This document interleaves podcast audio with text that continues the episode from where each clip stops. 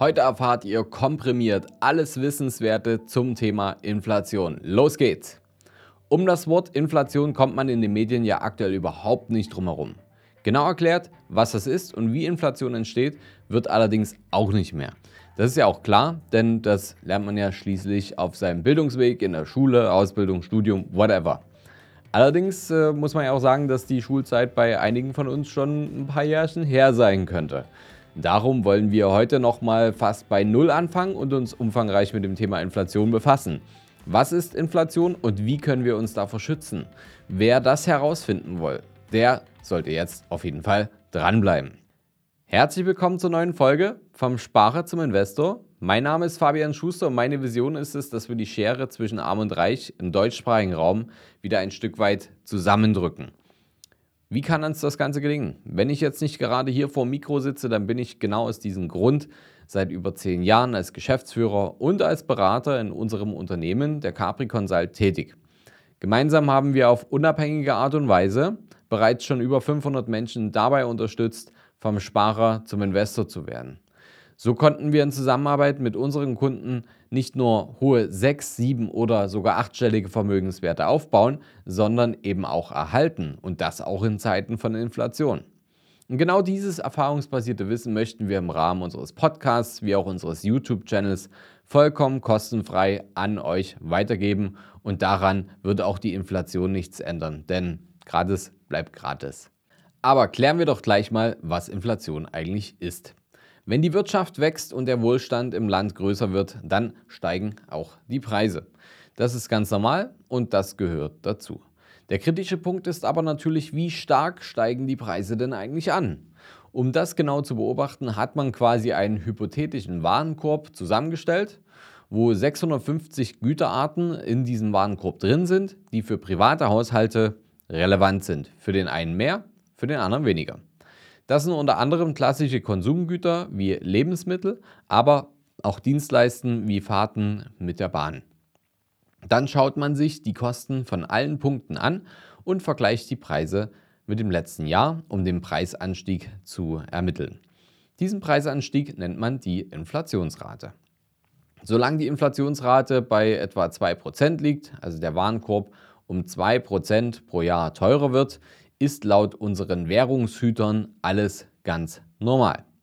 Das hat eine ganze Weile geklappt. Wenn diese Inflationsrate langanhaltend stark wächst und die 2% deutlich überschreitet, dann spricht man von einer Inflation. Die Konsequenz daraus ist, dass sich die Menschen mit demselben Geldbetrag wie im vorangegangenen Jahr weniger leisten können. Die Kaufkraft sinkt also. Wenn die Preise auf Dauer stattdessen zurückgehen, dann haben wir eine negative Inflationsrate. Das nennt man Deflation. Es gibt aber auch noch die Stagflation und das ist kein besonders schöner Effekt. Warum das so ist, würde jetzt etwas den Rahmen sprengen. Ich habe das aber schon in der Folge 151 erklärt. Hört da gerne mal rein, ich habe es euch hiermit verlinkt. Aber kommen wir zurück zur Inflation, denn das ist das Thema, was gerade alle beschäftigt. Wie sieht denn nun die konkrete Lage bei uns aus? Naja, also wenn ihr mal in letzter Zeit in, in die Zeitungen und Online-Magazine geschaut habt oder auf die Preise im Supermarkt geschaut habt und das beobachtet habt, dann wisst ihr es vermutlich schon. Ähm, da bewegt sich was. Es sieht irgendwie nicht so gut aus, zumindest wenn man halt Geld ausgibt, wenn man konsumiert. Und irgendwie sind wir ja alle darauf angewiesen, auch ein Stück weit zu konsumieren, Dinge einzukaufen. Und schon im letzten Jahr haben wir einen Rekord geknackt. Im November vor einem Jahr lag die Inflation zum ersten Mal seit über 40 Jahren bei über 5%. Das klingt ja schon heftig, aber es geht noch heftiger, denn das war ja nur letztes Jahr. Mittlerweile sind wir bei Inflationsraten von rund 10%. Und da fragt man sich doch, warum die aktuelle Lage so schwierig ist. Dafür schauen, uns, äh, schauen wir uns mal an, was eine Inflation auslösen kann. Da wäre zum Beispiel die steigende Geldmenge. Wenn die Zentralbank eines Landes zu viel Geld in den Umlauf bringt, dann steigen die Preise auch entsprechend an.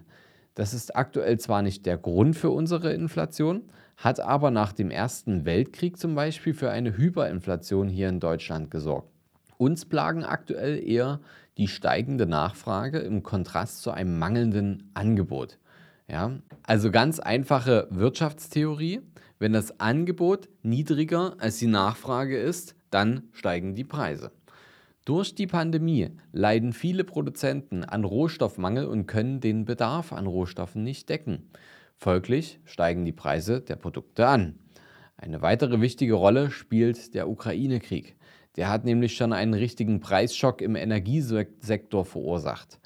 Die Inflationsrate speziell für die Verbraucherpreise von Energie liegen laut Statistischem Bundesamt bei einem Plus von 43,9 Prozent im Gegensatz zu letzten Jahr. Und das, ja, hört wirklich niemand gerne, auch ich nicht.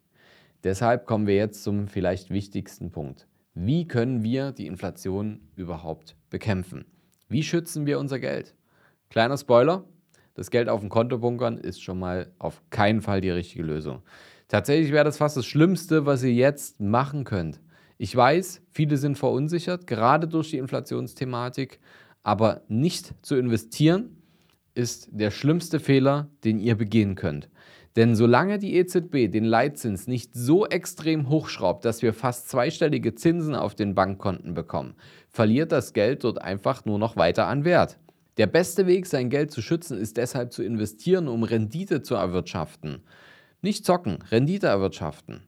Das geht zum Beispiel mit Immobilien, das geht durch langfristiges Investieren in breit gestreute Fonds.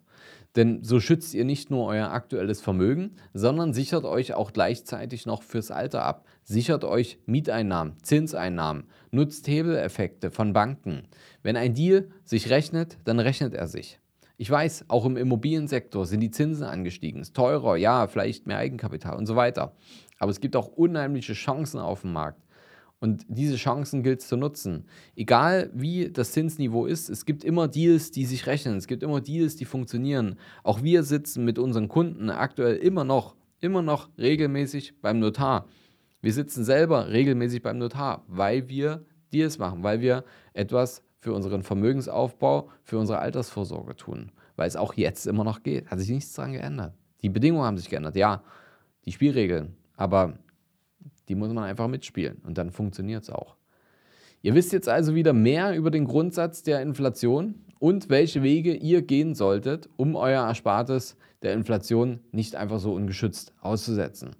Wenn ihr aber noch nicht genug habt, dann hört doch nochmal in Folge 175 rein.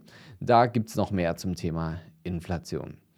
Uns interessiert jetzt noch, welche Methode ihr gefunden habt für euch, um euer Erspartes vor der Inflation zu schützen. Und falls euer Vermögen noch auf dem Giro- oder Tagesgeldkonto rumschlummert und ihr euch über das Thema austauschen wollt, dann schreibt mir gern über unser Kontaktformular, welches ich hier nochmal mit verlinkt habe. Dann können wir gerne im kostenfreien Erstgespräch mal zusammen schauen, wie auch ihr euer Vermögen vor der Inflation beschützen könnt und ihr im besten Fall auch noch ein bisschen mehr daraus macht. Ich hoffe, die Folge hat euch gefallen. Dann abonniert unseren Kanal, denn nächste Woche gibt es wieder eine spannende neue Folge. Bis dahin, euer Fabian.